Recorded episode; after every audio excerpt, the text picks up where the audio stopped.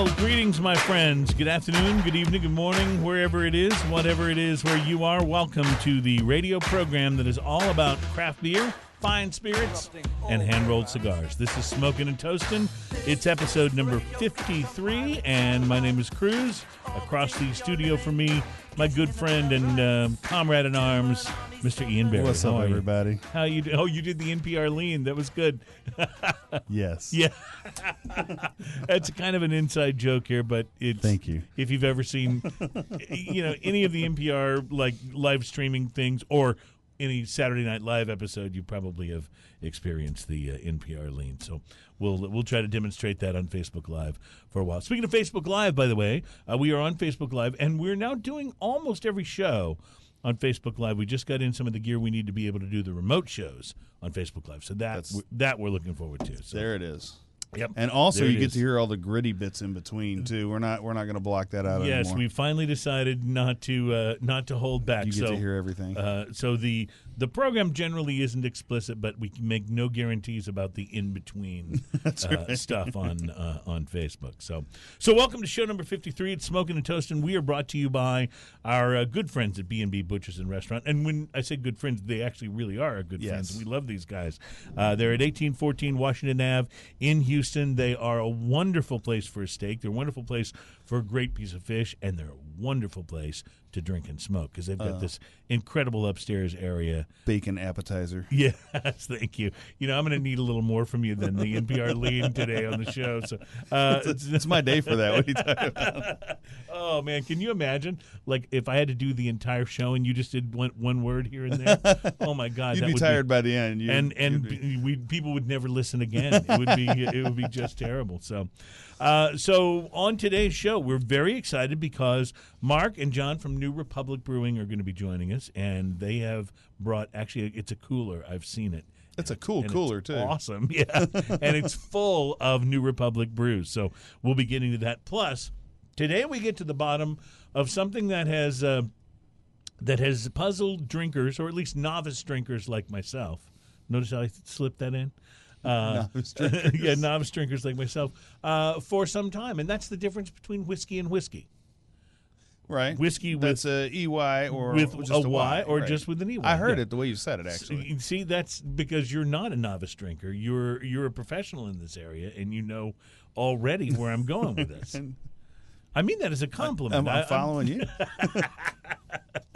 Ian, I, I forget who it is that said it originally, but I always credit you with the quote that you can't drink all day if you don't start early. I love that quote. so yeah, it, it is it is one of the best. So we'll be tasting uh, a whole bunch of different uh, New Republic uh, beers, and we'll be finding out a little more about this really up and coming brewery from College Station, Texas, and or they call it Aggie Land. And I'll just you know I might as well just go here now. I just want to say some people always you know wonder like are you guys do you show like do you do you have to say good things about certain brands or is there any sort of like I just want to say this show is totally we try to be fair and above board with everybody and that's how someone who is a graduate of the University of Texas is actually cool with people from Aggieland coming on the show because that's uh, so, oh, I'm getting a thumbs up over there. Okay, so we'll get it. We'll get into this. We get into this segment, but uh, no, I have I have uh, a lot of great friends who who went to Texas A&M, and my brother went there too. So uh, I, don't, I don't have a problem with Mm, Aggies. I, I know some Aggies. yeah. So, uh, and I do know that I do know this one thing: Aggies like to drink, and so there's a uh, there's a good market I think for a uh, uh, for a really up and coming craft brewery coming out of uh, College Station, and that's what New Republic is. So we'll be finding out more about those guys, uh, tasting their uh, tasting their wares, and then Ian, let me be. Uh, I don't know if I'm the first, but let me certainly be. No more than one day behind. Wishing you happy International Rum Day, Happy which was International yesterday. Rum Day to you. You know, I and I brought gifts. I brought. Uh, I stopped and uh, picked this up, and I've never had this before. In fact, it's still sealed with the wax seal. uh, but it's the Santa Teresa 1796, which I don't think is when the rum was bottled, but uh, but in any case, it's the 1796 Solera rum from Venezuela. So, And just so you know, if you're calling to wish somebody a happy rum day, like you know, if it's a birthday, it's easy. You sing happy birthday. If Mm-hmm. Right. it's Christmas, you sing what do you do for International You Rum Day? sing. What do you do with a drunken sailor? Oh, of course you do. That makes all the sense in the world. Now I know. You know, we'll have to get that actually for some of our show bumper music. That will make a whole lot of sense. Uh, also, want to uh, send a shout out to our, our friends over at uh, Stogie's World Class Cigars. Ian and I were both over at Stogie's last night and got to meet AJ Fernandez. That was pretty cool. Yeah, which was very cool. He showed up in the hat, like Yes. that that hat that if you're not from a Latin American country and or in the cigar industry, you are not allowed to wear that. That's hat. right. And he had that hat on, and he was totally, uh, totally. You actually, if if you decide you want to make cigars, you have to apply for the hat. I think. yes. Now you can. It's okay to wear that that shirt. You know the shirt I'm talking about that has the the two lines down Mm-hmm. the side. That's the sort of the Central American cigar guy shirt. Like it's okay to wear that. It's but, it's part of the but uniform. the hat you have to be yeah i think you have to you have to apply for that so so we were over there got our picture taken with uh, aj we'll uh, we'll post that because we're just geeky enough to be excited by it uh, so we'll post that on the uh, on the uh, facebook page as well so um, i'll be I'll be talking about the cigar that I smoked last night. I don't know if that's what you're. That's what I'm talk gonna talk about. All right, so why don't you tell me, uh, Ian? Did you smoke anything interesting? So? I did. I had, oddly enough, an AJ Fernandez, Mm-hmm. uh, Bellas Artes, uh, Robusto Extra was the one. Oh, the it was size Robusto there. Extra, that was one of the yes. And we actually ended up buying a box at the end of the evening, but yes, we got we the uh, we got a, a the Chur- Churchill. long Churchill, I think it was called. the, yeah, the, oh, uh, I have it on here somewhere. Churchill the- Extra, something like that. Uh, It was the well, well, maybe I don't have it on here. anyway, no matter. It was the sh- it was a shorter Churchill. I think. Yes, okay. it was. All right. But uh, this was a very interesting cigar. It was a very cigar flavored cigar. And what do you mean when you say that? Well, you know, like your traditional, what you think a cigar should smell like. It's Mm-hmm. it's a very uh, uh, very cigar flavored cigar. It had you know like some of the notes of pepper in the beginning and things like that, but that kind of went away. And then I had a lot of woody kind of notes in the cigar. Um, I won't go through it as a blow by blow, but it was interesting because the flavor was doing a few different things throughout the cigar, and by the end of Mm-hmm. it, it had built up to uh, a little more of a full flavored cigar with a lot of creaminess to it. Um, and the the black pepper at the beginning kind of turned more into a white pepper in the middle, and then back into kind of a black pepper at the end. It had an interesting wrapper on it. It's apparently I'm reading on here. It's a hybrid wrapper named Rojita. Uh, it's a cross between a yeah, it's a cross between a Connecticut, a Corojo, and a I Havana, dated her once. which is pro- proprietary to AJ Fernandez apparently, Okay. and uh, and it was great. But this is a uh, Nicaraguan uh, wrapper, Nicaraguan binder, Nicaraguan filler, um, and the whole thing was a five by fifty two gauge. It was about a about a nine dollar cigar. I was really happy with it by the end. I accidentally let it go out at one point in time and had almost no penalty whatsoever on the relight. Um, so that's why when you picked up a box of these, I was like, "Hey, I'll go half on that if you want." which was perfect. Absolutely. I was, like, I was like on the fence, like, oh, do I want to spend the money? Do I No, no. And uh, but yours, you seemed like you really enjoyed. yeah, yours. so I would put I would put that you know at a six or a seven on the praise versus quality scale. You know, five great. being you get exactly what you pay for. I got a little more than what I paid for. I thought it was great. Plus, just having a cigar that you know will relight with no penalty is nice because if you're grilling and you're That's going in and out, something right there. like, Yeah, You absolutely. take that into consideration. Absolutely. Well, I will say uh, I was uh, found it interesting when you were describing the cigar, and you were talking about the flavors. You're like, I'm not going to go through it blow by blow. I was on a, one of the cigar websites, which I won't actually name, but. Uh, the guy was reviewing a particular cigar, and I was reading the review, and I thought, I thought I was like a cigar snob. This guy is talking about there were flavors of lemon zest, and then in the next centimeter of the cigar, it shifted to a leathery. Uh, I was like, okay, like I get like pulling basic flavors out of, of a cigar, but really, you're really getting you know. Uh, caramelized uh, Indian brown sugar, really? you know, like I'm, I just I'm not quite sure that. I just think some people may play that up a bit more. So yeah, I, I like talking about the flavors that I get out of a cigar. That's part of the fun of it. But man, some of these guys, they're you know they'll look. It, it did this and then it shifted to this, and they're listing 17 different flavors in a cigar. Like I, maybe I just don't have the palate. Uh, Maybe. but I don't know. Do you ever get 17 different flavors out of a cigar? I just generally think cigar good or cigar bad. Yeah, and then go from there. I'm kind of with you. well, speaking of cigar good, I was uh, at the same event with AJ Fernandez and, and Ian. AJ was thrilled to meet Ian, by the way. Um, we had the uh, cool like that. They had an Enclave uh, cigar that was brand new. Enclave is one of AJ's cigar lines, but they had this Enclave broadleaf uh, Toro, which is what I bought one of these out of their display box Mm-hmm. to smoke while we were, you know, just hanging out at Stogie's and, and talking to the manager there.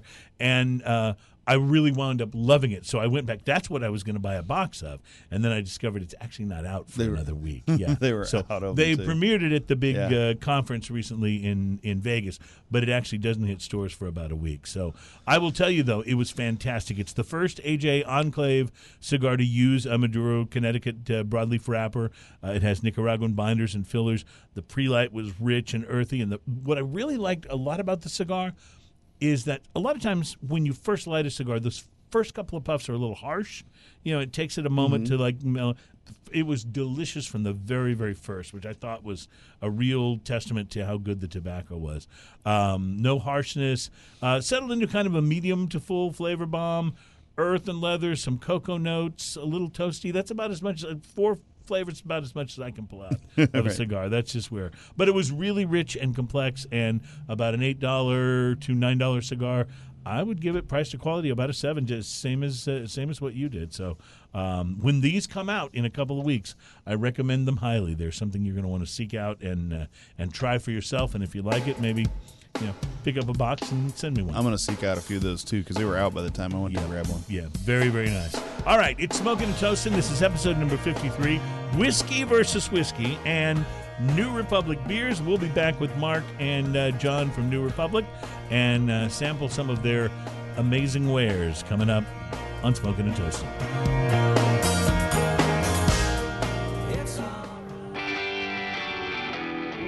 Welcome back, friends, neighbors, and countrymen. We are smoking and toasting. We're all about craft beer, fine spirits, and hand rolled cigars. This is show number 53, and our sponsors and good friends are the guys at B&B Butchers and Restaurant, 1814 Washington Ave in Houston, and opening soon in Fort Worth. In fact, we were just looking at the calendar for upcoming shows, and we have so many like on the road shows coming, and that's another one because we've got to go to uh, Yeah, we've gotta make Worth that and, road trip. And, and make that road trip and be there when uh, the B and B opens. Because oh man, they're just bacon alone is worth the road trip. It's just worth the road trip. So uh, anyway, hi to Jeremiah and our friends at B and B, and we'll have Jeremiah back on the show here very soon. He is a he is a close personal friend of the program. He's uh, he's a lot of fun. So uh, speaking of friends, um, we would like to welcome back today on show number fifty three the first guest we ever had in the studio for smoking and toasting.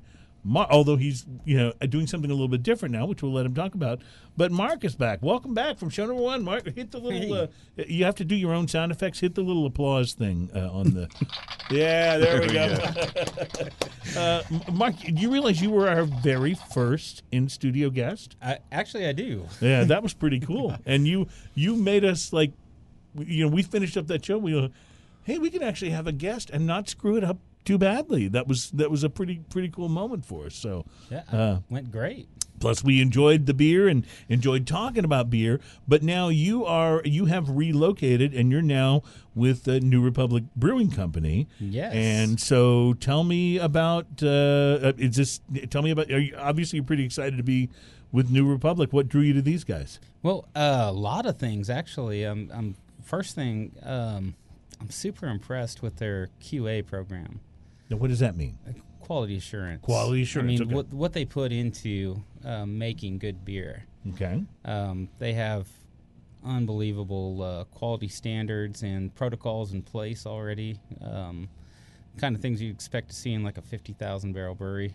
And, And this is really, uh, when when you say upstart, I mean, I, I know it's been around for a little while, but it's really just kind of beginning to reach its uh, footprint out of the College Station, Texas area. Is that right?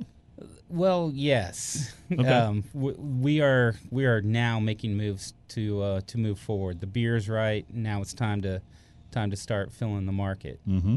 Mm-hmm. Well, uh, you brought along a, uh, a, a gentleman from uh, from the brewery. Uh, so why don't you introduce John? So John, the founder here, is uh, he's well, you the didn't one. mess around. You brought the No. founder. That's Yeah, good. he- I love it. Um, welcome, John. Thank you. Thank you. It's fun to be here. So you started uh, Yeah. New Republic, right? Yep. I was a founder and I'm a co-owner of the brewery.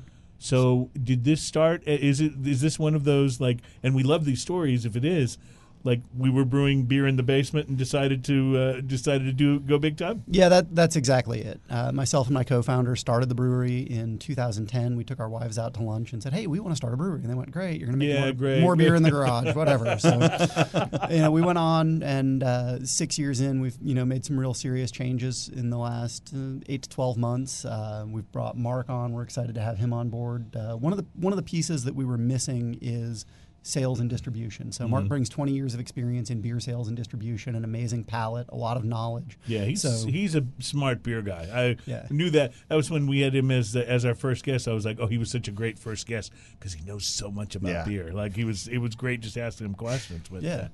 Uh, so, is there a moment, and we'll get into your your specific uh, line of brews. You have already a very impressive lineup of beers. Thank you. uh, But uh, you, is there a moment where you kind of have to make that decision? okay, this isn't just for fun anymore. Like we're we're serious about this as a profession uh, now. And when did that happen for you guys? If so, Yeah, so for us, it was, you know, we started up in a very small system, two barrels. We moved up to a 20 barrel system. And we spent a lot of time figuring out how to own a brewery, how to run a brewery, how to make beer, how to do all of those things. And I think the big turning point was around the beginning of this year. We have a new partner that's joined the company, Nick Collins. Uh, Nick is really focused on quality and doing everything right. He's uh, born in England, loves English style beers, which we have a lot of tie in in with English styles to our beers. We use an English yeast. So Nick coming on board was a transition for us, and uh, so it's been about the last eight months since the beginning of the year that we've really tried to dial our beers in, focus, improve quality, improve consistency, just make the best beer we can, and do the best job for our customers that we can, whether those are wholesale customers or retail customers, and Right. put the best product in the glass we can. So now we obviously get to taste your sort of finished product. Like once you've been through all the uh, the taste, the testing and stuff. Thank you, Ian. That was I love that sound. perfectly timed. Uh, but is there a? Uh, I mean, in the process of doing this, are, are there times when you like taste the beer and go, "Oh no, that's not it. Keep working on it." Like, does that happen really, or is it all like really pretty good? It's just a matter of like refining that last little step. It, it varies. There are beers that turn out and you, you develop a recipe and you think, oh man, this is going to be great. And then you get that beer going and you ferment it out, you finish it, you carb it, you taste it, and you're like, eh, never mind. I, that's that- what I would guess. Is you would going have to have some of those sort of swing and a miss type of things. Yeah. Otherwise, you're not really trying anything all that new. You know. I think we need. Do we have enough more glasses? We need, a Need one more? Yeah. oh, I've got one of those open. So here Ah, okay. Cheers. Well, thank you. Uh, so, so it's interesting then, you know, when you bring a, a cooler full of different different styles and different, uh, you know, iterations of the beer. It's interesting thinking these are not only the ones that turned out pretty good, but they're the ones that then you went, okay, let's perfect this. Let's really craft it to the uh, till we get it exactly the way we want it. So, um, this first one is a very golden. Uh, sort of uh, beer. What are we? What are we looking at here? So we're looking at Kadigan. This is our blonde ale. Oh, And it's really targeted more at craft beer drinkers than at the general market. Most blondes are really general market blondes. This is a little bit more flavorful, Yeah. a little bit more hoppy. It's it's still very approachable, easy to drink. Um, the grain bill in it is uh, Turo and Golden Promise, which is a Scottish malt used in a lot of single malt scotches. In beer, though, it adds a really nice kind of biscuit and honey note. Yes, definitely. I can taste that. Just to, having taken the first sip. Yeah, that honey's real prominent. Yeah, it really is. But I get I get the sort of yeasty biscuit uh, Mm-hmm. thing that you're talking about as well. And yeah, I would say my first reaction to it is, wow, for a blonde, this has a lot of flavor. Mm-hmm. You know, really does, really does. It's got a nice uh, kind of sneaky bitterness on the aftertaste Mm-hmm. too that I like. Just just on the finish, it's really nice. But yet, even though it's kind of full flavored for this style, it's still super refreshing. Yeah, this is a very sessionable beer. Finishes out really nicely. What's yeah. the ABV on this one? 5.2. Nice. Yep. So, um, this is. So, um, tell me, I know we're probably tasting this versus one of your lighter uh, ones, but uh, is this a more recent addition, or uh, was it one of the early ones? This is one of the early ones. Mm-hmm. So the first three beers out were Dammit Jim, Skylight, and then Kadigan. Okay, so so, we'll this was the third one that we, we put out. So we'll talk about all of those uh, as we go. So, uh, Mark, was there a particular beer that when you tasted it, you thought, "Yeah, this company's got it going on"? Was it was it uh, one of the ones we'll we'll try today? Whipsaw. Whipsaw. Okay, so we'll get there too. That's the double IPA. So I'm sure we'll be getting And uh, the NPR lean. and the NPR. Yeah, Whipsaw. that was good. Hope you got that on Facebook Live. Uh, so now, the first time that I heard of you guys was uh, when I just you know ran across. I want to say it was in Spec's. Um, uh, the next beer that we're going to try, which was the the Dammit Jim, which is this is an amber, right? That's correct. Okay, so uh, obviously being a Star Trek geek, and and uh, I stopped immediately and and said I'm buying this, uh, and then we actually brought brought the beer on the show, and we really liked it, as I recall. Uh, but was was there a uh, was there a story behind where the title came from for this? Yeah, there was. So when we first started, we were just this little tiny two barrel brewery trying to figure out what we were doing. And uh, this beer was originally called Bellows. All of our names have a tie into a trade craft somehow. Okay, So we had the intent of this beer being an homage to blacksmiths and their mm-hmm. bellows used to stoke the fire. which that's the big. Sort of like the yeah, the big air air puffy thing to- that yeah. blows air into Okay, the fire to make it hot. yeah. In So- technical terms, that is. That's The big whooshy thing. yes, that's technical that's what term. we like to call it. Yes. whoosh. Whoosh. it makes a sound. It goes whoosh. So we received a letter from a company called Luxco that said uh, we hold the trademark to Bellows brand since 1879, and uh, it's a trademark in the liquor class, and you better not try to go trademark it in the beer class, and you need to stop using the name right now. And we went, huh, that's interesting. So we went and looked, and we found uh, that Bellows brand bourbon was a plastic bottle handle on the bottom shelf. We thought that was interesting. Mm-hmm. We found that it was owned by Jim Beam. We thought that was interesting. Hmm. We talked to our lawyer and said, Can you please send them back a letter that says, We're pretty sure your customers are smart enough to know the difference between plastic bottle bourbon and Texas craft beer? so our lawyer put that into lawyer words, sent it on to them. They sent a letter back that roughly translated to, We're pretty sure our customers aren't smart enough and we're willing to pro- spend a lot of money to prove it. Wow. So, being a little tiny two barrel brewery operating out of a metal building not much bigger than a garage, we put up our little white flag and said, Sorry, we'll change the name. We put something on our blog up about it, and a friend who's a software guy posted back, Well, you guys should call it Damn It Jim, I'm a craft beer, not a bourbon. so, there it is. Which is per, Jim, of course, the ode to Jim Beam, as well as As well Star Trek as Star Trek. reference. So we get, You know, you know, we were software guys coming into it. The co- my co-founder and I were both in software coming into this, so we get a Star Trek joke. We get a little bit of a shot across the bow at Jim Beam. I like it. Uh, you know, we get to move on, and frankly, I'm grateful to them because Jim Beam is a mu- or Damn It Jim is a much better name. Well, than you know, Bellows. this all sounds amazingly familiar, doesn't well, I'm it, pretty Ian? sure that, that that plastic bottle is actually a safety feature in case you drop it, right? Like that's actually that's forward thinking. Right, It right. is. It's, it's protecting and their modern. customers. It's Like, protecting glass their has been around customers from forever. themselves. You know, it, it is an amazingly similar story uh, that we had because when this program started, uh, it was called.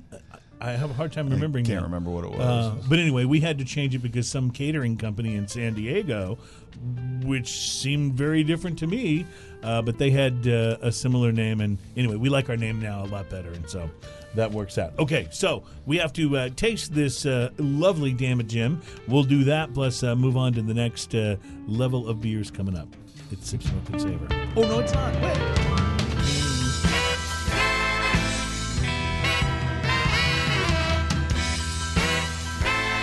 Welcome back to Smoking and Toasting. It's uh, show number 53.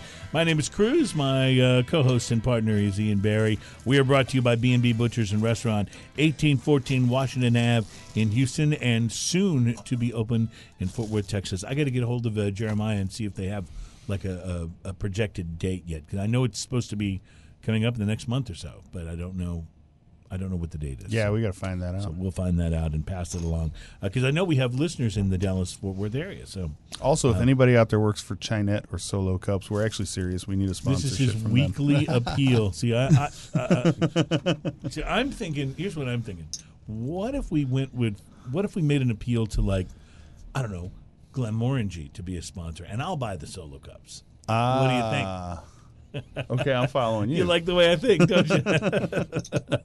uh, we are uh, in studio uh, today with uh, the gentleman from New Republic Brewing. New Republic is located in College Station, Texas, and uh, Mark and John are here. And in the last segment, we heard the story about Damn It Jim, but we didn't actually get to uh, the tasting, unless you already drank all yours, Ian. Uh, I drank most of mine actually. um, Then you can I've open had this. We've actually Yes. had this on the show We have before. had this on the show, and uh. I believe I really liked it then, and I really like it now. I love Mm-hmm. the malt profile uh, that begins like right at the front of the flavor. But on it this. also is at the end too. It is, and Mm-hmm. it finishes nice and clean, and doesn't leave a like no sticky aftertaste or anything like that. Mm-hmm. It's really just a good like sessionable drinking beer. Oh, I say sessionable. What's the ABV on this one?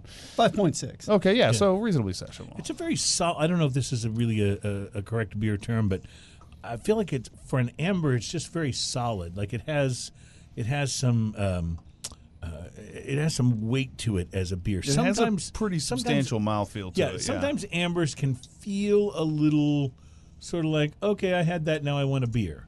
Yeah. you know what I mean. And this is this is not that way at all. You know, So the malts in this one are Munich and Vienna. That gives it a nice solid backbone. We use a little bit of Crystal 120, gives it some caramel. So you'll get toasted bread, caramel, and then it's hopped with a lot of American hops, Cascade, Centennial, and Amarillo. So you get kind of some bitter grapefruit peel going on. Finished with Saaz, or I'm sorry, fin- this one is finished with uh, Fuggle, which is an English hop, gives it a nice earthy bit in the finish, and it's fermented with an English yeast. So there's a touch of fruity character from the yeast in it. So when you're doing a, a brewery and you're, let's say you're uh, small, like how you guys started out, I mean, is there a way to experiment with these different kinds of malts and different kind of hops without having to go buy a huge amount of it? And then what if you don't use it? There is. It's called a homebrew shop. Okay, So, okay, yep.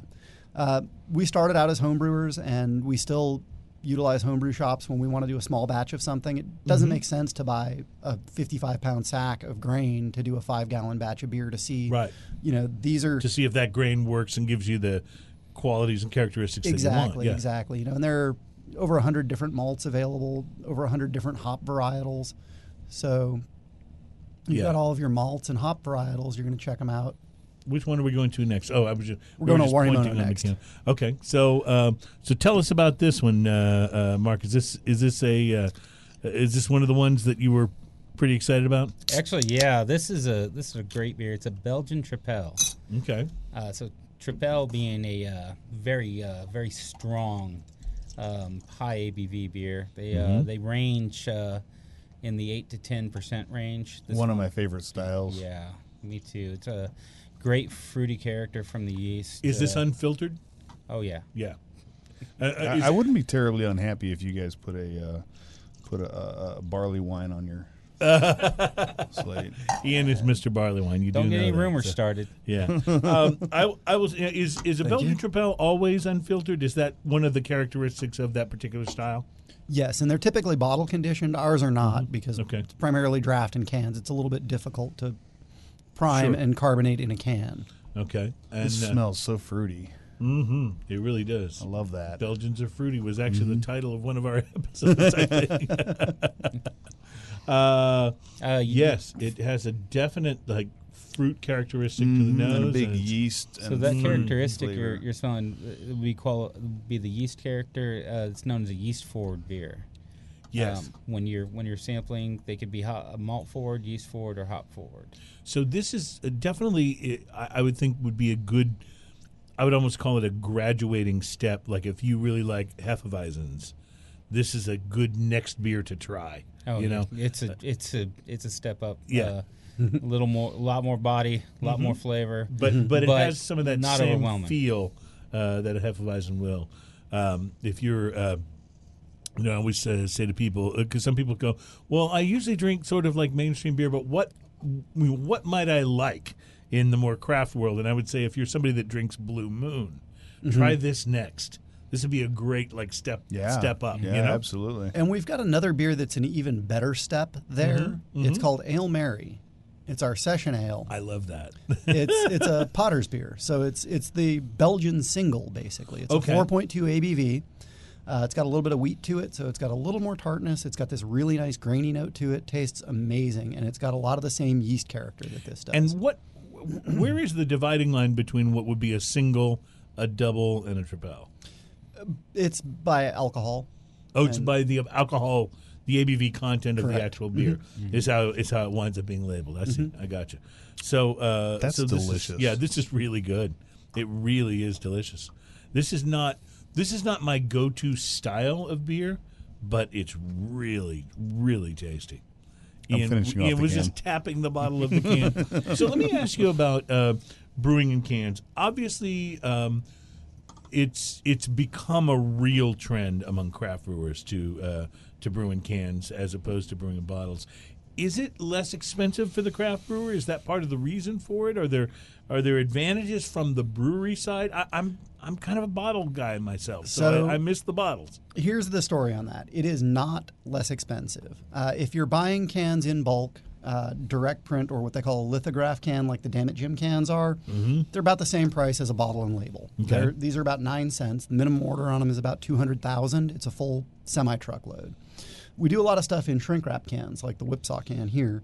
These are thirty three cents a can.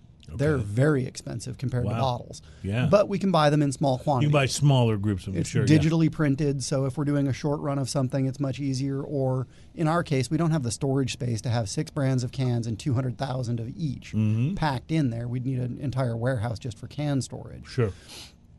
Um, so the reason craft beer started in bottles is because canning lines were astronomically expensive at the time. Mm. There were no small scale canning lines, it wasn't a thing. You had to be one of the majors to even be able to afford that equipment. Right, Yeah. right. The machines, you know, 24, 48 head rotary canning line will can a thousand cases an hour. Mm-hmm. It's all the beer that we make a year in 10 minutes goes through a line like that. So, Crazy to think about that yeah, level of production. not even viable. Bottles were. And craft beer got that right. Bottles, brown bottles protect the beer better. Um, skunky beer is light striking. UV Right. breaks down hop compounds, makes it smell like a skunk. Uh, in Europe, they don't have skunks. They call that beer light struck. Light struck. The and smell- so, so, do, but do the cans offer the same or better protection as the brown bottles? They're completely opaque, so they offer 100% protection from 100%, UV. There okay. is no UV. Once they're sealed, the seal is actually better. There's an epoxy inside the lid when it seams on there that seals the can. So a bottle can be vacuum. Uh, they can vacuum all the oxygen out of it, so Mm-hmm. you you have potentially less initial oxygen in the can in the bottle than you do Mm-hmm. in a can. But you have a lot less ingress of oxygen in a can. Once it's sealed, it's sealed. It's nothing's sealed, getting yeah, in, nothing, nothing's getting nothing out. seeps in. Uh, interesting. Yeah, so uh, it's fascinating stuff to me because I, I I'm just I just love how cold. I'm a cold beer guy. Mm-hmm. I know it's supposed to be room temperature. I like my beer cold, and the bottles always feel like they keep it colder for me. So You know, I actually, while you're drinking, yes, Mm-hmm. unless you've got one of those cool, like Yeti style cool uh, koozies do. with Yeah, Yeah, just just it's get a. Yeti koozie. You're all yes, set. I know. But I know. um, but I actually like cans. I'm going to pour it in a glass anyway most of the time. that's true. you know, that's true. uh, just And because you know, that- and if you want it to breathe a little better, like sometimes it's a little uh, less bubbly if you just put a speed hole on the end of it. Speaking of yeah, yeah. Speaking of pouring, Mark, what are we tasting uh, next? What do, what do we pour here? So this is uh, this next one coming up is our the Skylight. This is actually the uh, the beginning beer for New Republic. Uh, so this was the first one. Is that This right? and this and Damn It Jim were both done together. okay. So my wife was not a beer fan when we met, and uh, the first beer she ever liked was a Franziskaner Hefedunkel. It's a Dunkelweizen, dark wheat beer.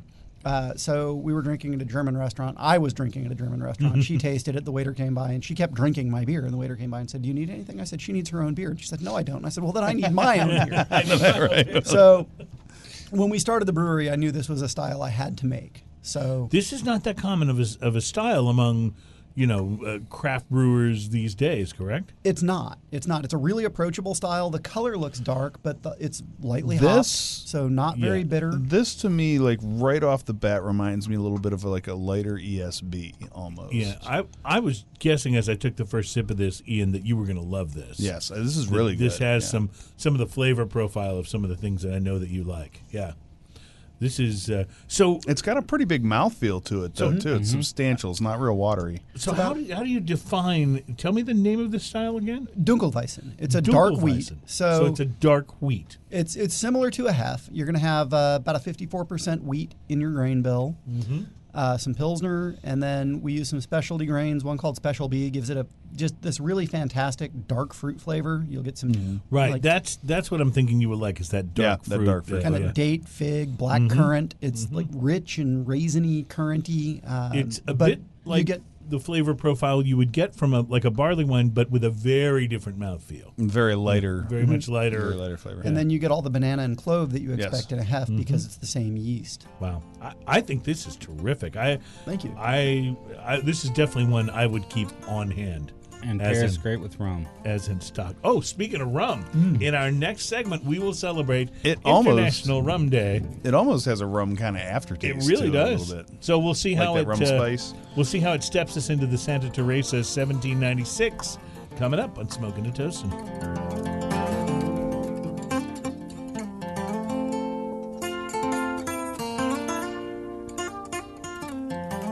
Welcome back to Smoking and Toasting. It's so nice to have you guys uh, listening. It's show number 53. My name's Cruz, my partner Ian Barry, and we are brought to you uh, by B&B Butchers and Restaurant at uh, 1814 Washington Ave in Houston, soon to be uh, opening in Fort Worth, and they're opening another uh, new restaurant uh, downtown Houston soon as well, although it won't be a B&B, but it's opened by the same group and the same you know guys that put B&B together. So we're excited about that as well. Uh, also excited in the studio today, uh, Mark and Chan from New Republic Brewing. Uh, we have tasted. I have to say, guys, very impressive beers. We've had we've had four so far. It's a really all- solid lineup. Yeah, very distinctive. Like there Thank is you. there is not a you know what we find sometimes. You know we have uh, a company in and you know they'll bring a, a large range of beers like you guys have done today. Is that we kind of zero in on a couple of me? Oh yeah, I really like that one and that one, and the others are pretty good. But these have all really been just just really outstanding. So Mark, I can see why uh, why this company was attractive to you as as your sort of new beer home. Oh, yeah. Uh, because this is a very solid. We lineup. haven't tried it yet, but I'm assuming their IPA is amazing because that's right down, like that's his wheelhouse. there. Yeah, and, and yeah. So I Let the secret out. I couldn't be more excited. So, uh, so we'll get to that. I also want to talk in our last segment. I'd like to uh, take a little time to talk with you guys about the what we call the craft beer wars, which is the you know the big boys versus the uh, the small independent guys, of which you certainly are one, and get your take and perspective on that. But right now, it's time uh, to talk spirits a little bit because not only do we have a really fine looking rum. Uh, I just I'm just looking at the bottle. Here it goes. And Ian's cracking it open. Here we go. Oh, that that may have been one of the. I hope we were recording. that good may have been one of the better uh, the better bottle opening sounds we've had in a while. Uh, this is our rum that we've chosen to celebrate International Rum Day uh, with a day late. Uh, Santa Teresa 1796, which is because this particular rum company in Venezuela uh, was founded in 1796. So that's the reason. That's where the title comes from. Ian's going to pour that and pass it around. And while he does that, I want to visit a, uh, a you know an explanation that I found that I wanted to pass along. And during the break, Mark, you were telling me that you actually know the answer to this question. So I'm curious, since I got this off the internet, if it's the same as as as what you say. But talking about the difference between whiskey with a Y and whiskey with an EY. And I will admit, I did not know this. Well, it's just pretty easy. The the letter E is Yes. actually the difference. So if one of the words has an E in it that the other word does not have. Is that Yeah, what so it's getting it's at? more of a spelling. No, I'm just joking. I'm gonna, I'm gonna let you guys take it over. All right. So, in terms of technicalities, according to this article uh, from Travel and Leisure magazine, which is a pretty good magazine, in terms of technicalities, they say here's how it all breaks down: whiskey with an E, W H I S K E Y, is basically liquor distilled from fermented grain mash, and Irish whiskies are generally distilled three times. while those from Scotland are only distilled twice. An Irish whiskey has to age for three years. Scottish whiskey can get away with only two years. This leads some experienced tasters, to, uh, some experienced tasters, to say that whiskey with an E is smoother, while whiskey without the E is stronger. So whiskey with the E is Irish whiskey and other non-Scottish countries, and whiskey without the E or whiskey with the Y, I like to call it, uh, is from Scotland. Is that pair with what you? Absolutely not. Absolutely not. I got a feeling. This is this is why I love the internet because it's so full of so many wondrous things that may or may not be They're true or all accurate true. at What are you all. talking about? They're all true at the same time. so the Loch But Ness doctor, monster is. I read it on the internet. That's right. That's right. So uh, Americans, they say, don't have the same distillation rules as the Irish. I'm reading from this article, and again, this is not from like Bob's website. It's from Travel and Leisure magazine. Uh, Americans don't have the same distillation rules as the Irish, although we have the same spelling. Thanks to a flood of Irish immigrants in the 1700s, and American whiskey with an E has its own rules and distillation processes. And then once you throw in bourbon and rye whiskey with an E, things get even more complicated. And then the article actually says this, which I love, is actually kind of throwing the towel in on the whole thing. It says, But alas, if after a few glasses you forget the rules of whiskey versus whiskey, just go with whatever spelling is written on the bottle. right. okay, so Mark, tell me what what you know, because So what I have a feeling I'm going to agree with you instead of the article. So what was explained to me uh, was that the E versus the no E had to do with the country of origin. Okay, So if the name of the country of origin had an E anywhere in it, then the whiskey had an E in it. United States or America. Right? So Canada, no E. So Canada would be whiskey with a Y, just like Mhm. Scotland. So look at your Crown Royal Ah. bottle. It's spelled without an E. Fascinating. Uh-huh. I, and wouldn't it be just right if it were that like basic and simple an explanation instead of this longer-winded travel and leisure? You know, well, there's distillation of three times, and this one distills. We're twice. we're gonna have to prove this by spending time in the liquor in the whiskey aisle Uh, I don't know if I can do that. Can you take on and that? proving burden? this. Yeah, can you take on that burden for us? we'll Ian? have to. Do I that. haven't seen one that breaks with that. I wonder if there's a chance that that's that that's just a, a coincidence, or if it's just It Works seems out. like a That's pretty strange brilliant, though. coincidence. Please comment on that would this, be that would be a big coincidence. All the Canadians got it one way just by coincidence. All the Americans did it another way just by coincidence. Fascinating. Doesn't seem Interesting. to be uh, I'll follow you on that. Japanese whiskey. Do you remember? Uh, because you you brought in some Japanese whiskey with on a show Y. with a mm-hmm. Y and not an Pretty E. sure Yeah. Suntory Oh, brand is with a Y. I think we mm-hmm. may. I think we I'm may be onto something. Picturing the bottle. You had no idea you were going to come in and school us on whiskey. You I- thought we were just going to school us on beer. we're just gonna enjoy enjoy our time drinking. Speaking of enjoy, uh, we have poured the Santa Teresa 1796 Solera rum from Venezuela. Has anyone taken a, uh, a I whiff have. or a taste yet? This might be one of my favorites that you brought in. Actually, Favorites of anything or Of- favorite rum? of rum. Really? Sorry. Mm. Let me let me make that distinctive. Uh, my favorites of rum that you brought in. This is so This is smooth. really it's, good. Yeah. It's Yeah. almost dangerous. The color of it is gorgeous. It's like an orange kind of red You're right. It, it. is a and kind you don't usually unique, see an orange yeah. kind of color. It's kind in of a it. unique orange color because even though we've had uh, not too many shows ago, we did the Perrot XO, Right. which was orange tasting but not orange colored. Right like now, this, is Yeah. actually orange color, and what's interesting is if you look at it in the light, you see the orange through the bulk of the glass, and then right around the edges where it's a little thinner, you see the uh, the the amber color. It's really Yes, pretty, Yes, um, really pretty rum. but even more so, it's it's tasty. it's a very clean tasting rum too. Like the spices are very defined in it, and um, and the finish is very fine on it with a little heat that comes back Little right heat on afterwards. the back, like comes yeah, rushing it- back up. Yeah, after But you swallow, really it comes back up slightly. Really smooth. Yeah, really this smooth. almost reminds me of the equivalent to rum that my uh, current like tequila passion Skelly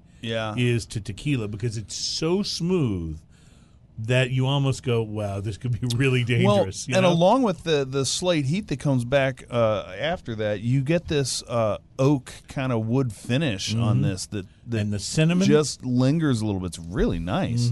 little Yeah. cinnamon on the tongue and oak Yeah. like in the In the back sort of of the- back of the the, palate, uh, yeah. the palate. Yes, yeah, absolutely. Wow. Uh, thoughts, Mark? It's good. Oh, that was a, No, a no, actually, this is a- textbook NPR lean right there. he got me on that kick today. Uh, I was wishing I had a little more skylight to sip right alongside it. oh, now see, that's uh, that's an interesting idea because is there some left?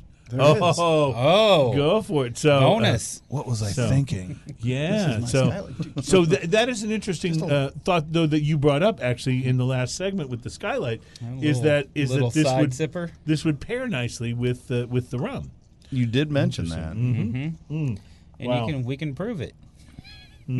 Wow, that is really nice together. The the hmm. banana flavors kind of complement each other. The vanilla flavors are way more prominent now. Oh man, I will say it is almost chocolate and peanut the, butter lit Reese's the peanut notes butter cup. this up. Yeah, it really Just- does. You need to sell that as a pair. Wow. Wow. That's a- Can we get some of these barrels to age skylight? Right, Yeah, how great that would would that be be? right? amazing. Yeah. I have just been tasked with my, Yeah. my first directive. So I believe you'll yeah, be you just started this week at Right, New that's- Republic yes. too. So This is my I fourth believe day. Your, your first your, your first uh, uh, trip may be to Venezuela to speak to the uh, uh, Solera Oh, people. boy. I'm all about rum barrels right now Yeah. because Marlin Spike in rum barrels would be That would fantastic be pretty too. amazing too. So, yeah. is it difficult to get things uh, for for a brewery like yourselves? Is that a difficult task to acquire those kind of uh, rum barrels? It stuff? depends on the barrels. Uh, some of them are pretty easy to get. Some of them are difficult to get. We have the good fortune of being in the same property. the The little metal building that we started out in is now occupied by a distillery, Rio Brazos Distilling. Mm, okay. So they've got uh, a white whiskey called Boxcar or Whistle Stop, an aged whiskey. I have whiskey. a bottle of Boxcar. Nice. Boxcar is their aged whiskey. We've done a bunch of stuff in Boxcar barrels, and then they've got a really nice bourbon. That was a birthday Super- present from him to me. Actually, Yes, it Okay. actually was. A lot of, lot of vanilla on the bourbon. So Yeah. we've done. Uh, we've actually got a version of our blonde ale that's Mm. done that's aged in Rio Brazos bourbon barrels. We've got an event next Friday night at the Backyard Grill with a keg of that. Nice, nice.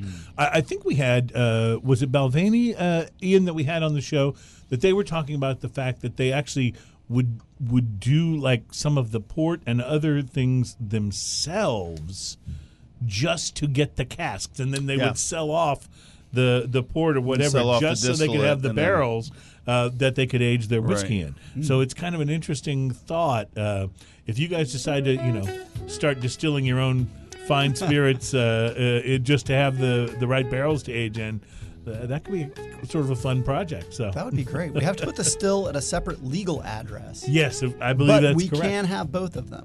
All right. Ranger Creek has both. You can have it all. Smoking and toasting is proof of that. Uh, and we'll be back with our final segment. Uh, two more beers from the um, uh, from the fine folks at New Republic coming up, and we want to talk craft beer wars a little bit in the next segment. So please stick around.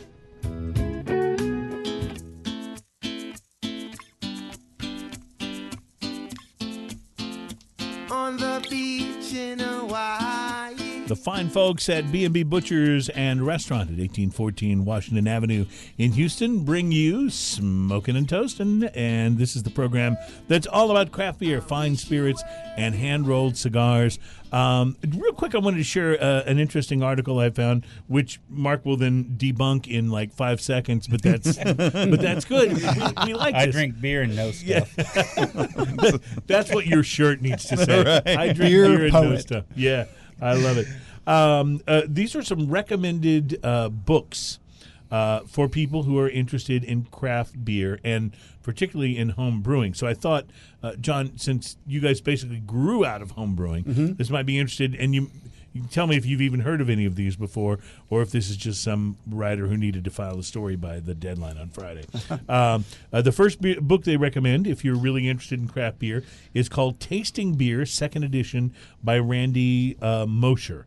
Uh, they say here that his tasting beer uh, has been uh, a must-read book for a long time uh, relating to beer. Have you ever heard of this? Is it- Absolutely. so It that's an important one. It is on my phone in audio version. I No listen to it kidding. when Uh, I'm really? driving back and forth between College Station and Houston. Fantastic book. How Okay. much difference is there between the first edition and the second edition? Well, I'm I curious. suppose it's probably just updated, maybe know. new information that that wasn't out when the first edition came out. You know, maybe like, oh, there's a cool new, you know, craft brewery in College Station now. You know, who knows? Uh, uh, they also recommend Modern Homebrew Recipes by Gordon Strong. Have you heard of that one? I don't know that one, but Gordon is good. So okay, I so he's it you've is heard of him at outstanding. least. Okay, Uh, what about um, John Palmer? uh, How to Brew by Yep. John Palmer. Okay, that's on the list That as is well. the book. It says on if you're home looking to start brewing your own beer, this is an absolute must-have. It has long been the go-to book for anyone looking to learn about uh, brewing their own beer, with a fully revised and updated version, Ian, Mm-hmm. uh, that has uh, been released this year, full of uh, you know updated information. They also recommend Brewing Local by Stan Hieronymus. Uh, it's part history and part brewing, with a lot of great information enclosed. And they also I don't know that one, but Stan's books are good. So you know the It- name though. Stan. Hieronymus Okay. is outstanding. Okay, and then finally Tony Magee's "So You Want to Start a Brewery." Have you heard of that one? Yep. Or, or of Tony? That is also a good book. Okay, uh, so- that's that's on the rah rah side of things about you Yeah. can do it, but You very can do very it. You good. can- Yeah, You, you can, can, do it. Just just start mixing up the the mash and the yeah. I I, I get it. But uh, but I will say though that's that actually impressive for the article that you had heard of either the author or the Yes, book in they've case. they've so. they've done a good job in what All they right, picked all right, there. Fair enough. So we pass that along. I will, uh, even though I'm really bad about promising this and not doing it, I will uh, put a link to that in the uh, show notes on the Facebook page. So I want to say Marlin Spike. Marlin Spike is what we are tasting next. This is our next uh, beer from New Republic. And uh, what can you tell us about this, Mark? Well, it is a Moorish porter. What does that mean, a Moorish? I know what a porter is. You What's a just Moorish? keep porter? wanting more. Ah, is that really it, or is That there? is there- really it. I love it. I love it. All right. So you're a porter guy, Ian, uh, and I assume you probably already tasted this. Actually, yeah, I bought this uh, a while back, and the six pack did not last long. This is a good porter. Okay. It's just a good, solid porter, and uh, I highly recommend it. Uh, Wow, it's very wanna- tasty. Now we're actually going to pair this, however, with the rum. the rum. At this So point this time. rum is I can't say enough mileage. about this porter. Let me just go ahead and put that out there. This is like just a great. Porter. So this is wow. Uh, I'm I'm impressed. I like the yeastiness that I'm getting off of this. Which, correct me if I'm wrong, is that a little unusual for a porter to get that much yeastiness? A little bit, not too much. So Mm-hmm. I'm going to take a victory lap here in his commentary about drinking the whole six pack pretty quickly. Mm-hmm. The reason we call it a Moorish porter is we wanted to make a traditional English porter. These beers were made for guys who worked hard, wanted to drink beer. A lot of porters are very thick, very heavy. You drink one and you're a little full. You drink Mm-hmm. you two know- and you're done. Right. You really don't want to drink a lot more beer. That yeah. yeah. Unless you're me, I can drink more than two. Right.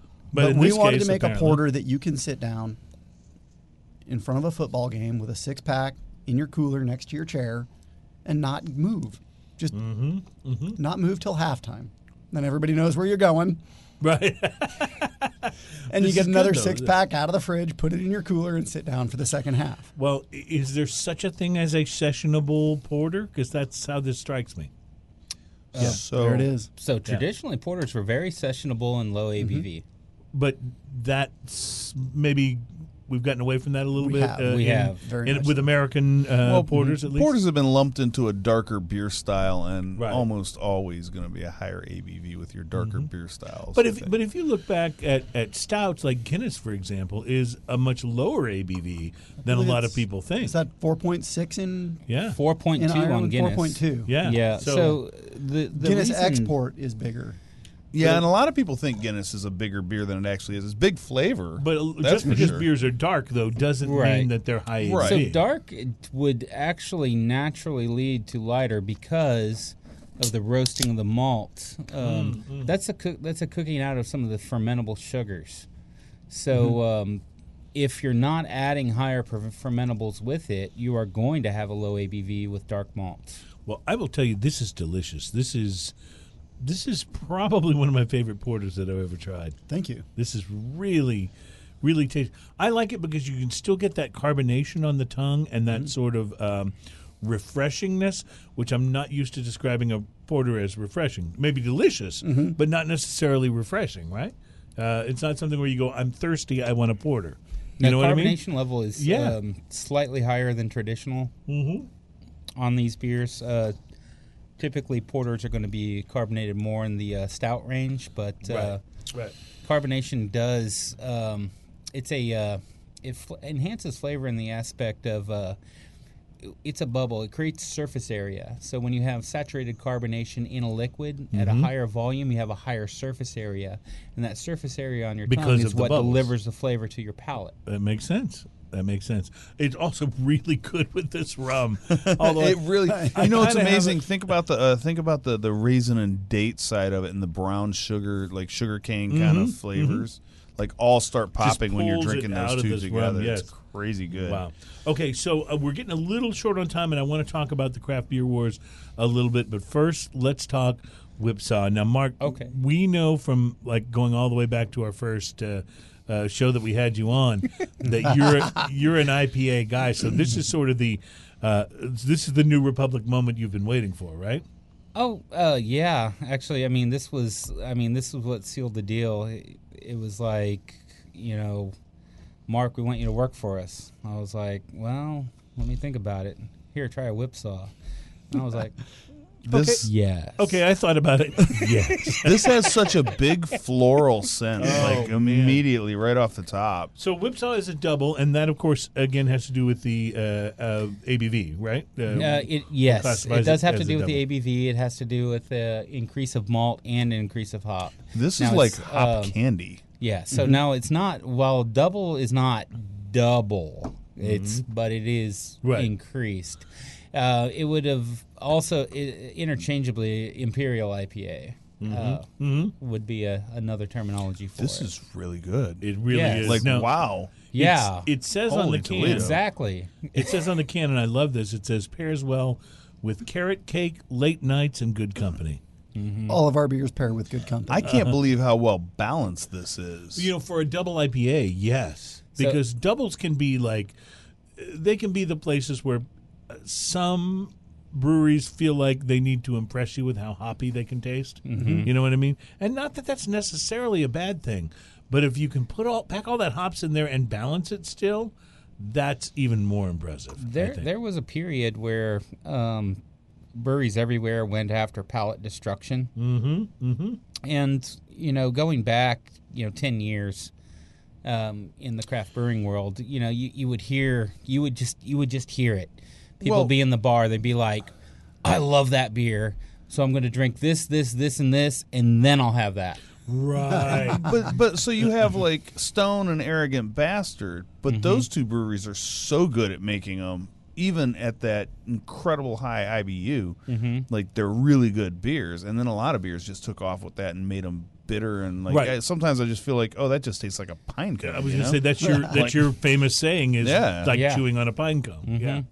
They can they can devastate your palate from this I got enjoying I, anything else I can't stop saying it. This is so balanced. It's so good. There's very few IPAs that I know that are this good. Uh, the That- 90 minute IPA I think is in this realm. The there's a brewery in um, uh, uh, uh, Keller, Texas called Shannon Brewery that makes Mm-hmm. an IPA that's this kind of like balance. It's really good. This was actually our discussion driving up here was I bet this is going to be one of the first IPAs that Ian says yum.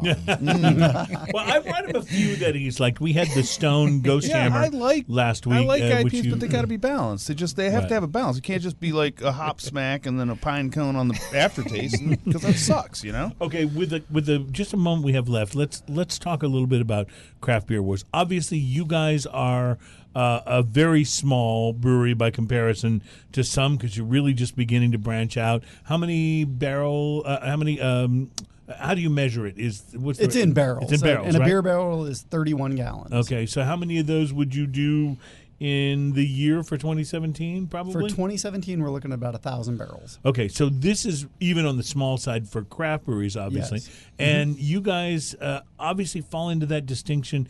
How do you feel about you know the Karbachs and the Wicked Weeds and those guys being bought by by the big guys? A, does it hurt the beer? B, does it have a bad impact on you? And C, would you ever consider it if you were in that place and they were breaking out the checkbook? So, a the the short answer to that is I come from tech and software, where if you sell your company to Facebook, Yeah. for two billion dollars, you're a hero. In beer, if you sell your company to AB InBev for eight million dollars, you're, some sellout. sort of a sellout. Yeah.